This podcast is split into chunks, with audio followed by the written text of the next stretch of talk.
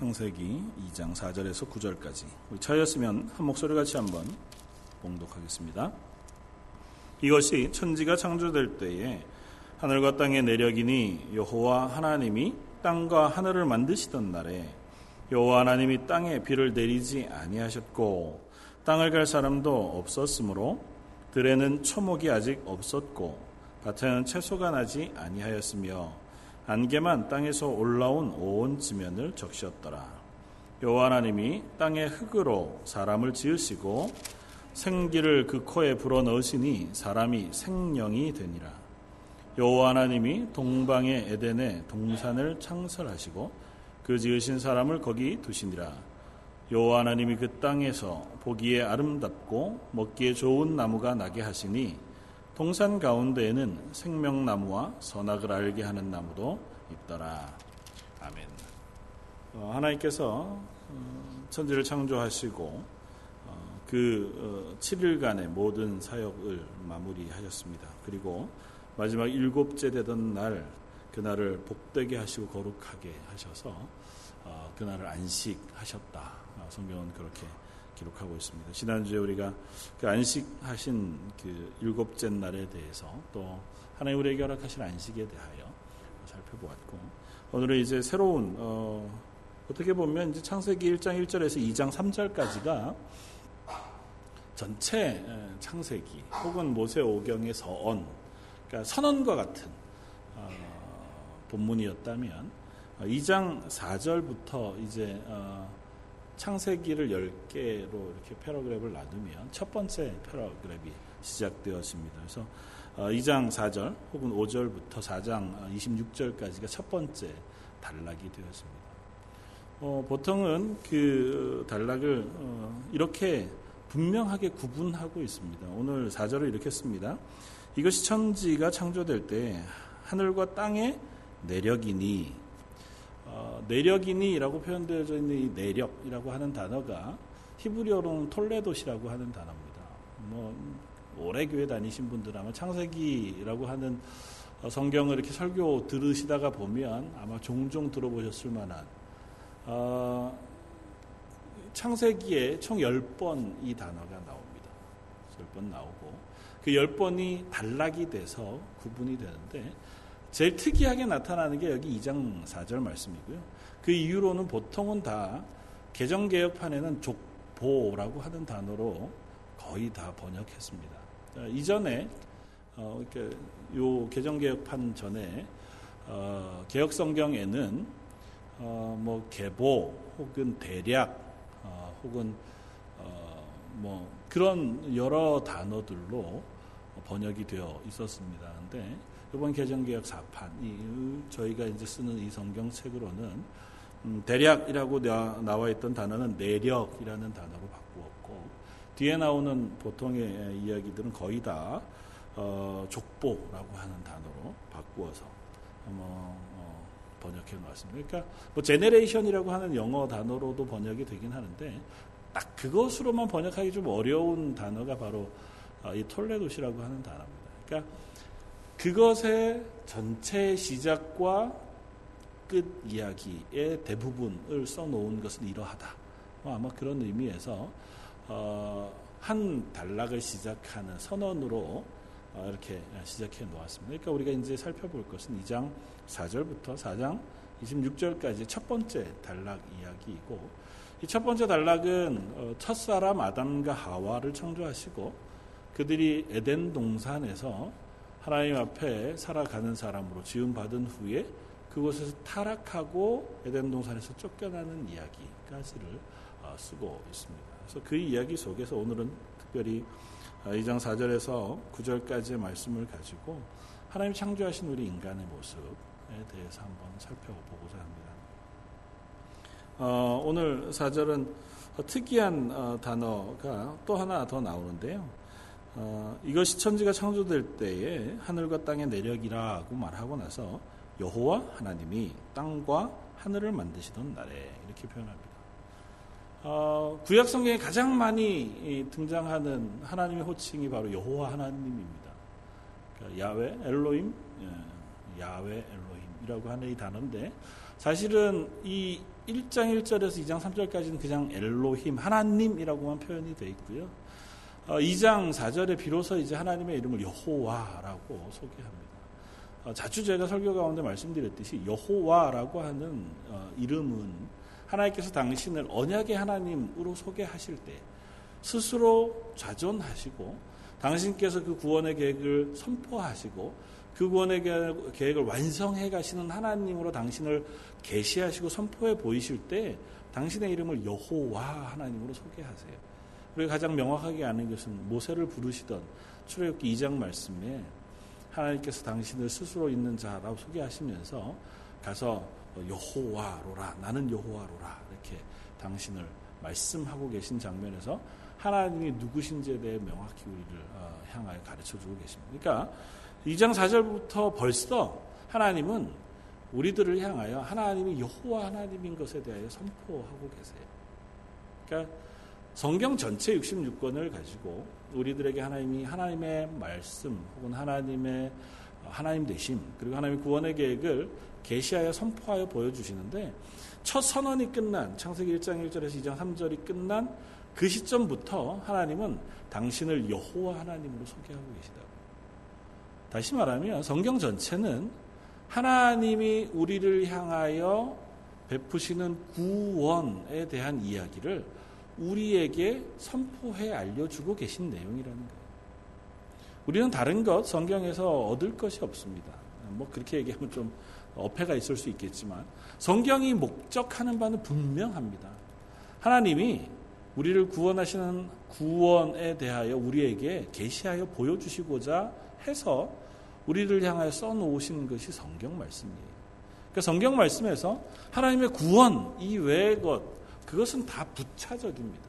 하나님 거기에 포커스를 맞추고 그 포커스 맞춰준 이야기를 이 아담의 이야기로부터 요한계시록까지를 쭉 연결해서 우리들에게 어, 보여주시고 또 때론 선포하시고 계시하시고 설명하고 계시다고 하는 것입니다. 그러니까 우리가 이 말씀을 읽을 때에 물론 그 안에서 하나님의 주시는 어떤 어, 수많은 은혜와 가르침, 위로와 혹은 격려들을 받을 수 있지만 그러나 초점 맞추어 우리가 확인할 것은 하나님이 우리를 어떻게 구원하시는가. 그리고 우리를 구원하기 위하여 하나님이 얼마나 신실하게 우리를 향하여 일하시고 그렇게 구원하신 우리를 향하여 또한 어떻게 부르시고 어떻게 살아가도록 명령하고 계신가. 그 하는 것에 성경 말씀을 집중해서 우리가 살펴볼 필요가 있다는 거죠. 그것이 성경 말씀이 이야기하는 그래서 창세기 2장 4절을 시작하면서 하나님은 당신 스스로를 여호와 하나님으로 소개하십니다. 이 이야기를 처음 듣는 1차 독자, 그러니까 이 창세기, 출애굽기, 레위기, 민수기, 신명기 이 다섯 권 모세 오경이라고 불리우는 이 성경책 이 말씀을 처음 듣고 읽는 사람들은 지금 출애굽해서 가나안 땅을 향하여 어, 가고 있는 이스라엘 백성들입니다. 그러니까 지금 애굽에서 떠나 나왔어요. 그리고 하나님이 우리를 인도해 가시는 가나안 땅 젖과 꿀이 흐르는 하나님의 땅으로 걸어가면서 그들이 이 첫 이야기부터 어, 듣습니다. 그 첫 이야기부터 들으면서 하나님이 그들에게 명확하게 하나 알려주고 계시고 싶은 것이 있습니다. 이게 뭐냐 하면 너희를 인도하여 낸 하나님은 바로 여호와 하나님이라. 너희가 지금 애굽에서 종되었던 곳에서 건져 나와 홍해를 건너 이 광야 40년을 지나가면서 가나안 땅을 향해 나아가고 그 땅에 결국은 심으시고 그 땅에서 살아가도록 하신 분 혹은 하실 분 그것을 언약하시고 이루시는 분은 누구시냐면 하 천지를 창조하신 하나님이시고 너희들의 족장 너희들의 조상인 아브라함과 언약하셨고 그 언약을 기억하셔서 오늘 너희들에게 그 약속을 지키시는 여호와 하나님이다라고 하는 사실을 이 창세기 첫 장부터 우리들에게 선포하고 계신 겁니다. 그리고 조금 더 아울러서는 지금 우리들에게도 이미 예수 그리스도의 십자가의 구원에 그 은혜를 입은 하나님의 백성 되어진 교회들을 향해서도 우리가 예수 그리스도로 인하여 구원받은 그 구원, 그것은 이미 태초에 하나님께서 이 천지를 창조하시던 때부터 혹은 창조 이전부터 하나님께서 계획하시고 언약하셔서 우리들을 향하여 그 구원을 선포하시고 그것을 이루신 결과로 우리가 하나님의 자녀 되었다 하는 사실을 너희는 기억하라. 그렇게 말씀하고 계신 거예요. 그러니까 우리는 이 창세기 말씀을 읽으면서 옛날 이야기, 태초에 하나님이 어떻게 천지를 창조하셨나에 대한 이야기를 읽지만 사실은 그 안에서 어떻게 하나님께서 그 일을 통해서 우리에게 구원의 은혜를 베푸시고 그리고 그 구원의 은혜를 지금 앞으로도 어떻게 완성해 가실 것인지에 대한 그 큰 흐름 속에서 이 창세기를 봐야 할 것입니다. 뭐 설명하자면 이런 거죠. 창세기는 분명히 역사 속에 있었던 일입니다. 그러니까 아, 아담과 하와를 만드시고 아담과 하와가 에덴 동산에서 하나님 앞에 범죄한 사실은 역사적인 사실이에요. 그러니까 이거 뭐 신화나 상상 속의 일은 아닐 겁니다. 그러나 이 역사적인 사실 속에서 하나님은 또한 그 말씀 속에 하나님의 구원의 이야기를 우리들에게 그려서 보여주고 계십니다. 실제 일어났던 그 역사적인 사실 속에서 하나님이 어떻게 인간을 사랑하시고 그들을 향하여 어떻게 구원을 베푸시며 그 구원을 어떻게 완성해 가실 것인지에 대한 그림도 또한 아울러 보여주고 계시다는 거죠. 그러니까 과거의 일 속에 우리는 미래의 구원까지를 함께 바라볼 수 있는 그런 시각을 이 창세기를 통해서 가져야 할 것이라는 것입니다. 하나님께서 그렇게 에덴 동산에서 아담과 하와를 창조하시는 이야기를 오늘 쓰고 있습니다. 그때 5절 여호와 하나님이 땅에 비를 내리시지 아니하셨고 땅을 갈 사람이 없었으므로 들에는 초목이 아직 없었고 밭에는 채소가 나지 아니하였으며 안개만 땅에서 올라와 온 지면을 적셨더라. 어떤 사람들은 창세기 1장 앞에 벌써 하나님 천지를 창조하셨는데 2장 4절부터 새롭게 천지 창조의 이야기가 반복되어지는 것 때문에 여러 가지 이야기들을 했습니다. 그래서 한때는 어, 그것 때문에 어, 신학 조류 자체가 완전히 바뀌었 습니다 섞어져서 문서설이라고 하는 이 구약 성경 전체가 여러 개의 문서들 중에서 이렇게 이렇게 골라서서 누군가가 나중에 편집해서 성경책을 만들어 놓은 것이다고 하는 학설이 우세하게 일어날기까지 할 만큼 이 본문을 그렇게 이해했습니다. 왜냐하면 똑같은 내용이 반복될 리가 없거든요. 그렇잖아요. 굳이 앞에서 이미 하나님이 어, 천지를 창조하셨고 셋째 날 뭐 채소들을 또 식물들을 다 창조하셨어요. 여섯째 날 동물들과 인간을 창조하셨습니다.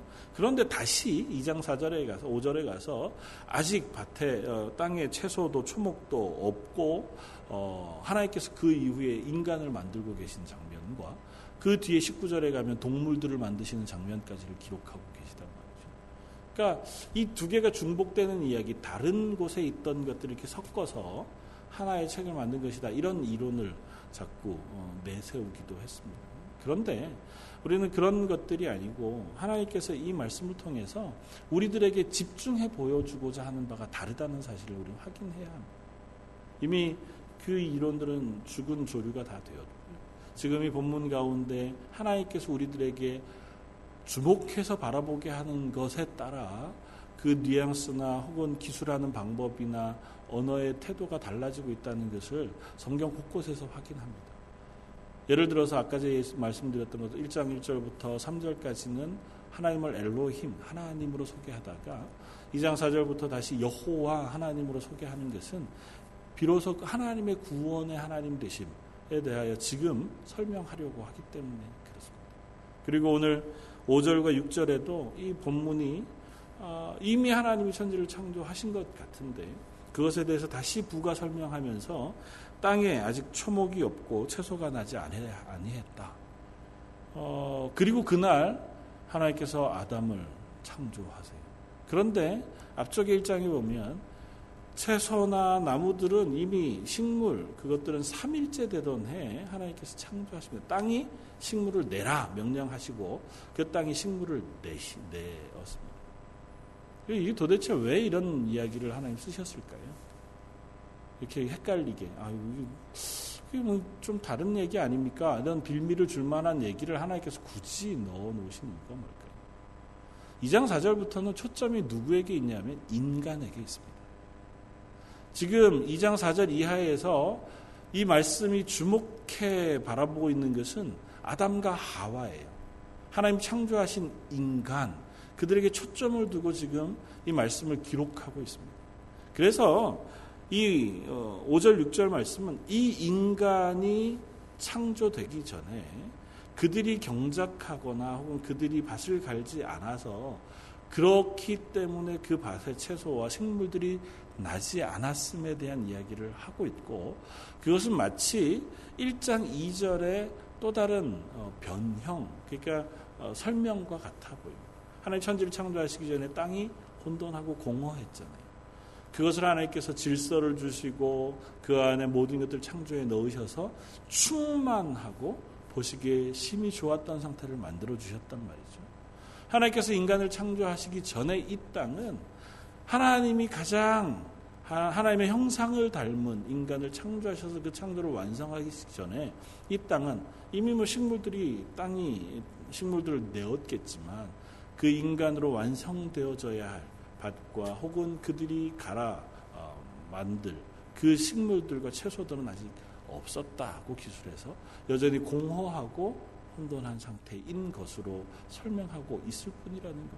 그러니까 어, 2장 4절부터는 전적으로 인간에게 초점을 맞춰서 설명해요.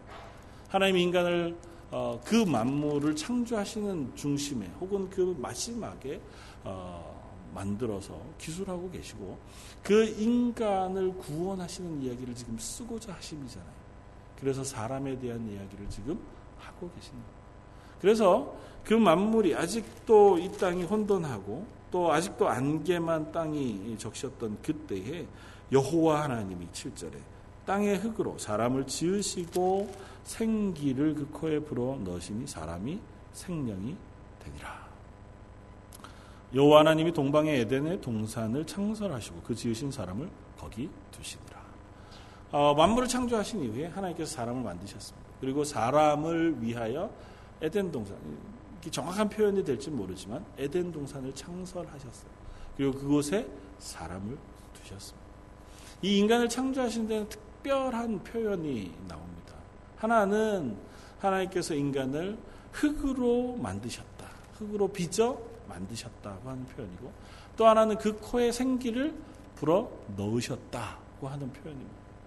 다른 어떤 것들을 창조하는 데에도 이와 같은 표현이 나오지 않습니다. 2장 19절에 가면 동물들을 창조하시는 장면을 설명할 때 여호와 하나님이 흙으로 각종 들짐승과 공중의 각종 새를 지으셨다고 기록합니다. 그러니까 어, 동물들과 새를 지으실 때 하나님 흙으로 지으세요. 이 여기에 흙으로 표현되는 아파라고 하는 단어는 먼지 혹은 티끌 아니면 무슨 뭐 어, 땅의 원소들 같은 것들을 설명하는 단어로 그래흙 이렇게 표현하면 가장 명확한 단어가 되었을 겁니다. 그러니까 그것으로 동물들을 지었어요. 마찬가지로 사람도 하나님께서 흙으로 지으십니다. 하나님께서 땅의 흙으로 사람을 지으시는데 여기에 지으신다고 하는 단어는 마치 토기장이가 그릇을 빚는다고 할 때 쓰는 단어와 다 같은 단어입니다. 그러니까 하나님께서 땅의 흙을 가지고 토기장이가 그릇을 빚듯이 사람을 만드셨다는 거예요. 뭐 직접 하나님께서 이렇게 손으로 뭐 조물조물 하셔서 만드셨는지 그런 것들을 우리가 뭐 다 알 수 없죠. 이 표현상 우리가 알 수 있는 것은 하나님께서 특별히 흙으로 인간을 만드셨다. 여기에는 분명한 선언이 하나 있습니다. 인간은 흙이 흙에서 출발한 존재에 불과하다고 하는 사실. 인간은 죽으면 흙으로 돌아갈 수밖에 없다고 하는 사실을 이 말씀을 통해서 우리에게 명확하게 선포하여 시작하고 계신 겁니다. 우리가 아무리 만물의 영장이고 살아서 정말 이 온 세상을 향해 자기의 욕심과 자기의 뜻을 따라서 어, 마음껏 살아가고 있는 삶을 살지만 또 많은 현대 뭐 사람들은 마치 우리가 아, 모든 것을 할 수 있는 신의 영역에 도달한 것처럼 인간의 능력을 이야기한다 할지라도 결국 인간은 흙에서부터 출발한 존재라고 하는 사실을 성경은 명확히 이야기합니다. 결코 인간으로 하여금 교만하지 않도록 하나님은 우리의 출발점을 명확히 제시해 주고 계시다는 겁니다. 그리고 우리는 그곳으로 돌아갑니다. 물론 그 돌아감은 인간이 하나님과의 언약을 어겨 범죄한 결과 때문에 돌아갑니다. 하나님 맨 처음에 인간을 만드셨을 때부터 흙에서 출발하게는 하셨으나 그에게 어, 그 뒤에 생명을 불어넣어 주셨어요. 그래서 그로 하여금 생영, 살아있는 영이 되게 하셨습니다. 살아있는 영으로 하나님과 교제할 만한 그 놀라운 은혜를 베풀어서 특별한 존재로 만드셨지만 그러나 그 인간은 결국은 흙에서부터 출발한 존재였어요.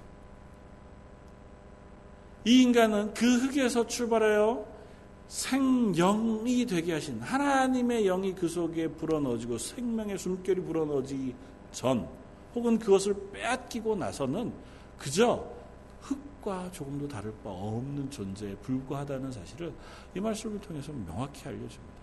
그러면서 한 가지 더 사실 우리에게 얘기하는데 그러나 하나님은 그 인간을 그냥 흙으로 만드신 동물과 똑같은 자리에 두시지 않고 그 코에 생기를 불어 넣으심으로 살아있는 영, 생영이 되게 하셨다는 거예요. 하나님께서 그 코에 생기를 불어 넣으셔서 특별한 존재를 만들어 주셨다는 하나님의 생기, 하나님의 생명을 우리들에게 불어넣어 주셨기 때문에 인간은 비로소 생명이 되었습니다. 그건 조금 더 은유적으로 이야기하면 비로소 하나님의 형상을 닮은 하나님과 교제하며 교통하는 존재가 되어진 것입니다. 인간은 하나님께서 그 코에 생명을 불어넣어 주심으로 비로소 하나님 앞에 살아가는 존재가 되었고 그 하나님의 말씀을 듣고 말씀에 순종하고 하나님의 영광 가운데 살아갈 수 있는 영광의 존재가 되어진 것입니다. 그러나 우리가 잘 아는 것처럼 인간이 하나님 앞에 범죄함으로 하나님께서 우리의 코에 호흡을 거두어 가시면 우리는 그저 땅으로 돌아가 다시 흙이 되어질 수밖에 없는 존재가 되었습니다. 우리는 이 존재의 명확한 현실을 즉시에서 볼 수 있어야 합니다. 우리가 생명이 있을 동안에 이 땅에서 호흡하고 있는 동안에 우리에게 생명을 주신 하나님에 대하여 묵상하고 그 하나님을 향하여 하나님의 구원의 은혜를 사모하여 그 하나님으로 인한 새 생명을 우리가 얻지 못하면 우리는 이 코의 호흡이 끝나고 나면 다시 흙으로 돌아가 버리고 말게 되어진다고 하는 사실을 명확히 기억해요. 그리고 그 흙으로 돌아간 이후에는 다시는 그곳에서 새 생명을 얻을 방법이 없다고 하는 사실도 기억해야 합니다. 새 생명을 얻을 수 없는 자리에 그곳에서의 삶은 지옥인 거죠. 흑으로 돌아가 그곳에서 갇혀 살아가는 삶인 겁니다. 하나님 그런 우리들을 향하여 범죄한 이후에도 우리 코에 다시 한번 새 생명을 불어 넣어 주실 것을 약속해 주시고 그것들을 예수 그리스도를 통하여 허락해 주셨던 것을 우리는 성경을 통해서 확인할 수 있습니다. 예수님께서 부활하신 후에 제자들을 찾아오셨습니다. 제자들을 찾아오셔서 제일 처음 제자들에게 하신 말씀 요한복음 20장 19절 이날 곧 안식 후 첫날 저녁 때 제자들이 유대인들을 두려워하여 모인 것의 문들을 닫았더니 예수께서 오사 가운데 서서 이르시되 너에게 평강이 있을지어다. 이 말씀하시고 손과 옆구리를 보이시니 제자들을 제자들이 주를 보고 기뻐하더라. 예수께서 또 이르시되 너에게 평강이 있을지어다. 아버지께서 나를 보내신 것 같이 나도 너희를 보내노라. 이 말씀을 하시고 그들을 향하여 숨을 내쉬며 이르시되 성령을 받으라. 예수님께서 부활하신 후에 제자들을 찾아오십니다. 그들을 향하여 평강, 샬롬을 선언하세요. 물론 이 샬롬은 우리가 지난주에 살펴보았던 하나님께서 안식하셨던 그 샬롬.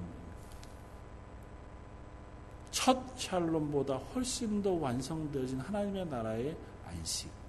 그 샬롬을 예수 그리스도의 십자가에 죽으심과 부활로 완성하신 후에 예수님께서 그 평안을 제자들을 향하여 선포하고 계신 것이고 선포하신 그 샬롬을 받는 그 제자들을 향하여 숨을 내쉬시며 그들에게 성령을 받으라고 말씀하십니다. 첫 아담을 흙으로 빚으셔서 인간을 만드신 후에 그 코에 생기를 불어넣으신 하나님께서 그로 하여금 생명이 되게 하셨습니다. 하나님과 교제하고 하나님 앞에서 생명을 유지하여 살아가는 존재, 생명이 있는 존재로 인간을 만드셨습니다. 죄악으로 인간이 그 생명을 잊어버리고 하나님 앞에 저주받아 그 코의 호흡이 빼앗기고 나면 그 육체가 흙으로 돌아가 영원한 죽음에 이를 수밖에 없는 죄인이 된 우리들을 하나님께서 다시 구원의 은혜를 베풀어 주셔서 예수 그리스도를 통하여 대신 우리의 생명을 허락해 주시고 부활하신 예수님을 통하여 우리의 코에 다시 성령을 불어넣어 주셔서 우리로 하여금 이 땅에서 죽어가는 생명이 아니라 영원히 하나님과 동행할 영생의 은혜를 부어 주고 계시다는 것입니다. 이 창세기 2장의 첫 말씀으로부터 우리는 하나님께서 우리들을 향하여 허락하신 인간의 분명한 존재 이유와 그리고 그 인간을 향하여 하나님의 은혜 에 베푸시는 그 모습을 확인할 수 있습니다. 하나님께서 인간을 만물의 영장으로 아주 특별하게 창조하셨기 때문에 인간은 정말 좋다. 그 정도 선에서 이 말씀이 끝나는 것이 아니라 하나님께서 그 인간을 깊이 사랑하시고 긍휼히 여기셔서 그들의 죄악된 실패까지 하나님께서 돌이키시고 그들을 향하여 예수 그리스도를 인하여 새 생명의 생명을 불어넣어 주시기로 작정하고 계시다는 것입니다. 저 여러분은 그렇게 하나님의 백성 되어진 사람들인 것을 기억할 수 있어야 할것니다 또한 아울러 그렇게 하나님의 은혜 가운데 구원받은 백성이기 이전에 우리는 언제라도 흙으로 돌아갈 수밖에 없는 흙에서 출발한 존재라고 하는 사실 또한 기억해야 합니다. 예수님의 구원의 은혜, 십자가의 복음이 아니고는 우리는 그저 흙덩이에 불과한 존재밖에 되지 않습니다. 우리는 그저 언제라도 자기 욕심을 따라서 살아가다가 언제라도 죽고 언제라도 흙으로 돌아가 버리고 말면 아무것도 아닌 존재에 불과한 사람들이 저 여러분들인데 그런 우리들에게 예수님께서 생명, 성령을 불어넣어 주셔서 우리와 영원한 생명을 얻게 해 주셨다고 하는 사실. 그리고 아울러서 오늘 구절 어, 어, 말씀은 이렇게 씁니다. 여호와 하나님이 그 땅에 보시기에 아름답고 먹기에 좋은 나무가 나게 하시니 동산 가운데에는 생명나무와 선악을 알게 하는 나무도 있다. 그 하나님께서 그렇게 인간을 창조하신 후에 에덴 동산을 창조, 창설하십니다. 에덴 동산이라고 하는 개념은 뭐 특별한 공간이라고 하는 측면도 있지만 제일 분명하게 에덴 동산이 이야기하고 싶어 하는 것은 경계가 있는 곳이에요. 그러니까 울타리가 쳐진 장소. 하나님께서 특별하게 하나님의 어, 땅, 하나님의 통치와 하나님의 평강이 누려지는 땅, 하나님의 복이 어, 쏟아지는 땅으로서의 에덴을 창설하시고 그곳을 울타리로 쳐놓아 그 가운데 인간이 살게 하셨습니다. 그리고 그 가운데에 특이한 것두 가지가 있는데 하나님께서 특별한 나무 두 가지를 이 에덴 동산 가운데에 심어 놓으셨다 거예요. 하나는 생명을 알, 어, 생명나무이고 또 하나는 선악을 알게 하는 나무라고 쓰고 있습니다. 생명나무는 사실은 성경 가운데 종종 구약 성경에도 나옵니다. 특별히 구약의 성막 가운데 있었던 어, 촛대를 생명나무의 비유로 이해합니다. 이 촛대가 불이 밝혀져서 성막 안에 성소 안에서 이 첫대 불이 밝혀지고 그 첫대에 밝혀진 그 불이 하나님 재단 앞에 올려드려진 진설병을 비추게 되어지면 하나님의 은혜가 그 생명이 이스라엘 백성 열두 지파에게 비추어져서 그 열두 지파를 하나님의 백성으로 지켜 보호하고 계신 상징으로 성경이 설명하고 있습니다. 다시 말하면 이 생명나무는 인간으로 하여금 하나님의 백성, 하나님과 관계 맺고 살아가는 그 삶을 비추어주는 하나님의 생명의 상징인 나무인 거죠. 그러니까 그 생명나무 열매, 뭐, 잘 모르겠습니다. 그것이 어떤 나무인지, 그것을 또 어떻게 먹으면, 어, 인간이 범죄했어도 영원한 생명을 누리게 될 것인지에 대해서 우리가 사실 상징으로 다 설명할 수 있는 방법이 없어 보입니다. 그러나 분명한 것은 에덴 동산에 이미 인간은 하나님으로부터 생명을 선물로 받았고 그것으로 인하여 생명, 살아있는 영이 되었으므로 그들은 에덴 동산에 있는 동안에는 생명나무 실과가 필요하지 않았습니다. 왜냐하면 그들에게 죽음이 없었잖아요, 아직. 아담과 하와가 하나님의 말씀을 어기기 전엔 그들에게 죽음이라는 게 존재하지 않았습니다. 그들이 하나님의 말씀을 어겼을 때 비로소 그들은 생명의 소욕이 생긴 거죠. 죽을 수밖에 없는 흙으로 돌아갈 수밖에 없는 저주를 받고 나서야 비로소 그들에게는 영원한 생명을 향한 갈망이 생겨났을 겁니다. 그러니까 에덴 동산은 그 생명이 있는 땅으로서의 상징으로서 생명나무가 있는 것일 것입니다. 그래서 하나님께서 요한계시록에 하나님의 나라를 설명하실 때도 이 생명나무라고 하는 것을 가지고 설명해 주고 계십니다. 영원한 생명이 우리들을 비추어 우리와 하나님과의 삶을 지켜주고 그리고 하나님과 영원히 교제하며 살아갈 수 있는 땅 그것이 바로 하나님의 나라라고 하는 설명을 하고 계신 거죠. 그리고 하나의 나무가 더 존재합니다. 선악을 알게 하는 선악을 알게 하는 나무는 도대체 왜 하나님이 여기다 만들어 놓으셨습니까? 이게 사실은 안 믿는 사람들이 제일 악유 많이 하는 것 중에 하나잖아요. 아, 그거 안 만들어 놓으셨으면 인간이 그냥 영원토록 예덴 동산에서 잘 살았을 터인데 왜 선악을 알게 하는 나무 그거 유혹거리를 그것도 어, 이브가 아, 하와가 보니까 보, 암직도 하고 먹음직도 한 그야말로 아름다운 실과를 그것도 동상 제일 중간에 만들어 놓고 먹지도 못하게 하시니까 그게 얼마나 크게 유혹이 됐겠냐는 거죠. 하나왜 이렇게 잔인하시나 그 차라리 안 보이시는데 저 구석에다가 놓든지 아예 없이 하시든지 그러면 그건뭐 안 먹고 영원히 잘 살 수 있었을 텐데 그걸 괜히 시험거리를 들게 해놓고 그거 따먹었다고 저주하시고 하나님 너무하십니다. 이제 보통 우리가 악유하는 바는 그것들입니다. 그런데 어, 선악과는 그런 의미에서 우리에게 주어진 것은 아니에요. 선악과 자체가 대단한 기능이 있어서 그 선악과 실과 자체가 인간에게 선악을 알게 하는 능력을 주거나 하나님과 같게 되어지는 능력을 준 것은 아닙니다. 선악과는 아마 상징적으로 하나님과의 언약의 말씀 그것을 지킬 수 있도록 하게 하신 매개체에 불과할 겁니다.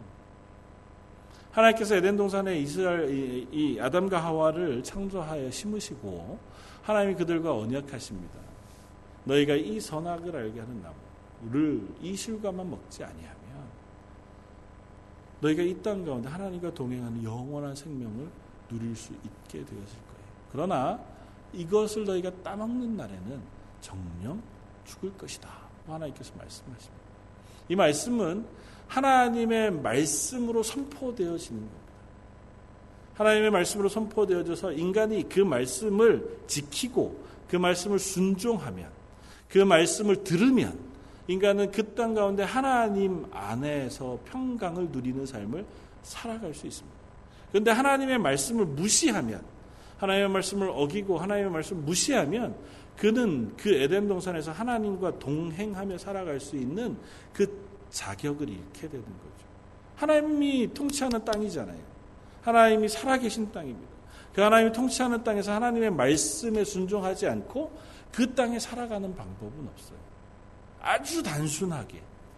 언젠가 설명드린 경, 기억이 있는지 모르는데. 아버지와 아들이 싸우게 되는 예는 보통은 아들이 아버지가 어, 가정을 다스리는 방식, 그것에 불만을 가지기 시작할 때부터입니다. 보통은 뭐 초등학교 6학년, 중학교 1학년, 이쯤 되면 벌써 그렇다 그러죠. 그 자녀가 아버지가 우리 가장으로서 혹은 어머니가 우리 집 가장으로서 혹은 우리 집의 부모님으로서 우리 가정을 이렇게 꾸려가는 그 방식 그것에 불만을 제기하고 내 나름대로 나는 이런 방식이 더 좋은데 그렇게 되면 결국은 어떻게 됩니까? 분가합니다. 그러니까 아버지의 가정을 떠나서 나와 같은 뜻을 가진 다른 여자를 만나 가정을 이루어 그 가정의 가장이 되는 부닥쳐서 그 뜻에 순종하지 않으면 그 가정 안에 평안하게 존재할 수 없습니다. 물론 이제 범죄한 인간이기 때문에 더 그렇죠. 마찬가지로 하나님이 다스리는 그 땅, 하나님의 말씀이 선포되어진 땅 안에서 하나님의 말씀에 순종하지 않으면 그 땅 안에 존재할 수 없습니다. 그그 선언의 조건으로 보여주신 것이 선악과 나무인 것이지 이 선악과 나무가 어떤 특별한 능력이 있는 것은 아니다그 그러니까 하나님이 선포하신 말씀, 하나님이 인간을 향하여 말씀하신 것을 인간이 순종할 거냐 그렇지 않을 것이냐를 확인할 수 있는 시금석으로 선악과가 존재한다. 그 선악과를 따먹습니다. 어쩌면 하나님께서 이 선악과 나무를 만드시고 인간을 창조하셨을 때 이미 인간이 그 선악과의 시험을 통과하지 못할 것을 아셨을 겁니다.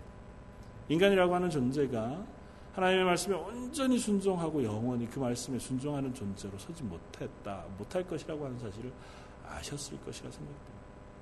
그랬기에 이미 천지를 만드시기 전에 태초에 하나님이 예수님과 언약하여 인간을 위한 구원의 계획을 가지고 계셨고 그 구원의 계획을 그 이 요한복음에 보면 때가 참에 이 땅에 예수님이 인간의 육체로 오셔서 말씀이 육신이 되어 오셔서 그 구원을 완성해 가시는 것으로 설명하고 계신 것을 통해서 우리 확인할 수 있습니다. 뭐 하나님의 영역이니까 우리가 모든 것들을 다 설명해 알 수는 없지만 그러나 분명한 것은 이 선악과가 인간을 시험에 빠뜨려 죽음에 넘기기 위해서 하나님께서 주신 것만은 아니라는 것입니다. 오히려 그 과정을 통과해서 하나님의 은혜로 영원한 생명을 얻게 하시는 그 구원의 은혜를 인간들에게 허락하시기 위한 또 다른 조건에 불과했을 수도 있겠다는 생각을 우리는 확인할 수 있습니다. 이 선악과를 먹었습니다. 한번 다음 주 우리가 또 살펴보겠지만 아담과 하와가 이 선악과를 먹음으로 그들 속에 생겨진 것은 무엇일까요?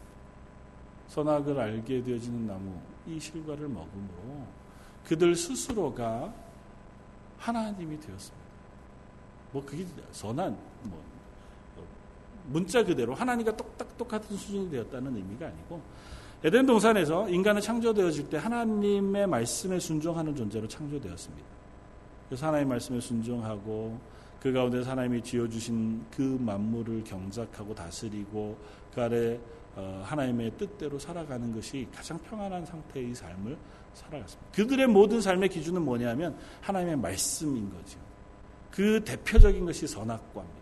그러니까 하나님이 말씀하신 것이 그들의 삶의 기준이 되어서 그 말씀에 순종하면 그 땅에서 살고 복을 누리며 영원한 생명을 누립니다. 그러나 그 말씀에 순종하지 아니하면 그곳에서 쫓겨날 수밖에 없는 존재가 되었습니다. 그런데 인간이 선악과를 먹고 난 이후에는 그들의 삶의 기준이 뭐가 되냐면 내가 된 것. 하나님의 말씀이 나의 삶의 기준이 아니라 내 스스로가 선악을 판단하는 존재가 되어버린 거예요. 하나님께서 이것이 선하고 이것이 악하다 말씀하시면 그 말씀대로 우리는 그 선악의 기준을 하나님 말씀에 두어야 하는 존재임에도 불구하고 인간이 선악과를 먹음으로 스스로가 이제 선악의 판단의 기준자가 되었어요. 내 뜻대로 내 욕심을 따라서 선과 악을 구분하고 혹은 행하고 그것을 따라서 다른 사람과 나를 구분해 내기도 합니다. 조금 더 나아가서는 나의 악함을 나의 선함으로 덮으려고도 합니다. 무슨 말이냐면 내가 모든 기준이 되어버렸어요. 하나님의 은혜를 구하지 않습니다. 그래서 내가 기준이 되어서 내가 만족할 만한 수준 혹은 그것 이해할 만한 수준으로의 삶을 내 스스로 살면 그냥 그것으로 족한 심지어 하나님 앞에서 구원 얻는 구원의 문제조차 하나님의 은혜를 구하고 예수 그리스도의 십자가의 구원을 사모하고 바라보는 자리에 서는 것이 아니라 내가 얼마나 착하게 살고 내가 얼마나 선하게 살았느냐를 가지고 판단하려고 하는 수준까지 이르러버리는 모든 것이 내가 판단의 기준 중심이 되어버린 존재가 되어버렸다는 것입니다. 하나님께서 에덴 동산에 생명나무와 선악과 나무를 두신 것은 그 모든 것의 판단의 기준이 하나님의 말씀이라고 하는 사실을 우리에게 선포해주고 계시다는 사실을 우리는 기억해요. 구원받은 우리 그리스도인에게도 우리의 삶의 기준은 하나님의 말씀이어야 합니다. 우리가 사는 이 땅의 삶, 수많은 가치와 수많은 체계 혹은 법 혹은 뭐 또 다른 삶의 양식들이 있지만 구원받은 그리스도인에게 있어서 유일한 삶의 기준과 살아가는 삶의 법칙이 되어지는 것은 하나님의 말씀이어야 한다. 시편 기자가 얘기하는 것처럼 주의 말씀이 내 발의 등이요 내 길의 빛이니다고 고백하는 것이 그리스도인의 삶이어야 한다는 것입니다. 그것이 하나님이 인간을 창조하실 때의 창조의 모습입니다. 하나님께서 말씀으로 천지를 창조하시고 그 말씀하심으로 인간 가운데 언약을 세우셨습니다. 하나님은 그 언약 가운데서 인간을 하나님의 창조물일 뿐만 아니라 언약의 백성으로 세우셨습니다. 인간은 그 말씀에 순종함으로 영생을 얻고 그 말씀에 순종하여 살아감으로 하나님이 다스리시고 지키시고 보호하시는 삶 가운데 설 수 있게 되었습니다. 저와 여러분들도 마찬가지입니다. 아무리 시기가 지나고 아무리 세상이 발전하고 인간이 아무리 능력이 충만한 자리에 선다고 스스로 자랑한다 할지라도 여전히 우리는 하나님의 주권 아래 살아가는 사람들이고 그 하나님의 구원하심의 은혜 그것이 아니고는 우리가 새 생명을 얻을 아무런 힘과 능력이 없는 존재라는 사실을 철저히 우리가 인식함으로 하나님의 구원의 은혜를 사모함으로 바라보고 또 하나님의 말씀에 내가 순종하고 그 말씀을 따라 살기로 우리가 다짐하면서 그 하나님이 오늘도 나의 하나님 되십니다고 고백하는 고백이 저와 여러분들에게 있으시기를 주님의 이름으로 부탁을 드립니다. 한번 같이 기도하겠습니다. 우리 말씀을 생각하면서 우리 한번 같이 기도하면 좋겠습니다. 하나님, 저희의 삶이 하나님의 말씀이 우리의 삶의 기준이 되는 삶 살게 해주십시오. 특별히 하나님께서 성령을 우리에게 불어넣어 주셔서 영원한 생명을 가진 살아있는 생명이 되게 하셨사옵 이땅 가운데 살아가는 삶이 하나님의 구원받은 그리스도인으로 하나님의 영광을 위해 살아갈 수 있는 하루하루가 되게 해주십시오. 우리 그렇게 기도하면 좋겠고 또 성도들을 위하여 또 특별히 성기자 권사님을 위하여 우리 한 목소리로 같이 한번 기도하시겠습니다. 저희와 뜻이 한번 하시니 저희와 이만하여 변화와 예배하고 하나님의 은혜를 구하며 하나님의 말씀을 듣게 하시니 감사합니다. 아버지 하나님께서 첫사람 아담과 하와를 만드시고 아버지 하나님의 그 코에 생기를 불어넣으셔서 생명이 되게 하시고 그들에게 아버지 하나님의 생명나무 와 선악과 나무를 만들어 그들과 언약하시고 그들의 말씀 가운데 그들을 아버지 하나님의 사람으로 세워주신 것을 봅니다. 저희도 아버지 하나님의 그로 인하여 새 생명을 얻은 하나님의 자녀가 되었고 또 아버지 하나님의 그로 인하여 하나님의 말씀에 순종하는 존재로 부름을 받았사니다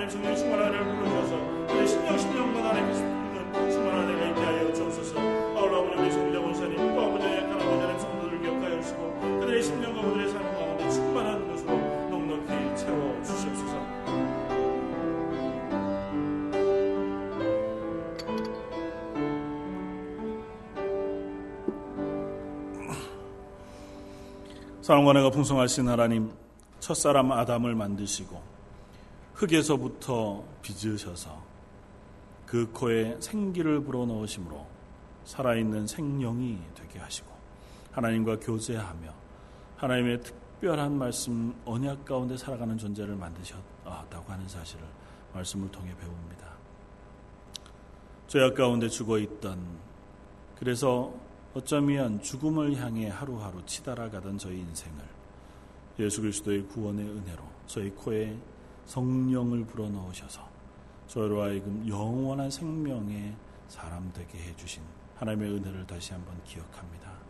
하나님 저희의 삶이 그 은혜와 그 감격을 기억하며 살아가는 삶 되게 하여 주옵소서 매일매일마다 하나님 불어넣으신 그 생명의 소망과 그 하나님의 능력이 충만한 것을 기뻐하고 감사하고 충만히 누리는 여기 모인 모든 성도들과 하나님의 사람들 되게 하여 주옵소서. 별 연약한 이들과 또 여러 가지 걱정과 근심 속에 있는 모든 인생 가운데 하나님께서 새 생명의 소망과 기쁨을 허락해 주시기를 원하옵고 오늘 말씀 예수님 이름으로 기도드립니다. 아멘.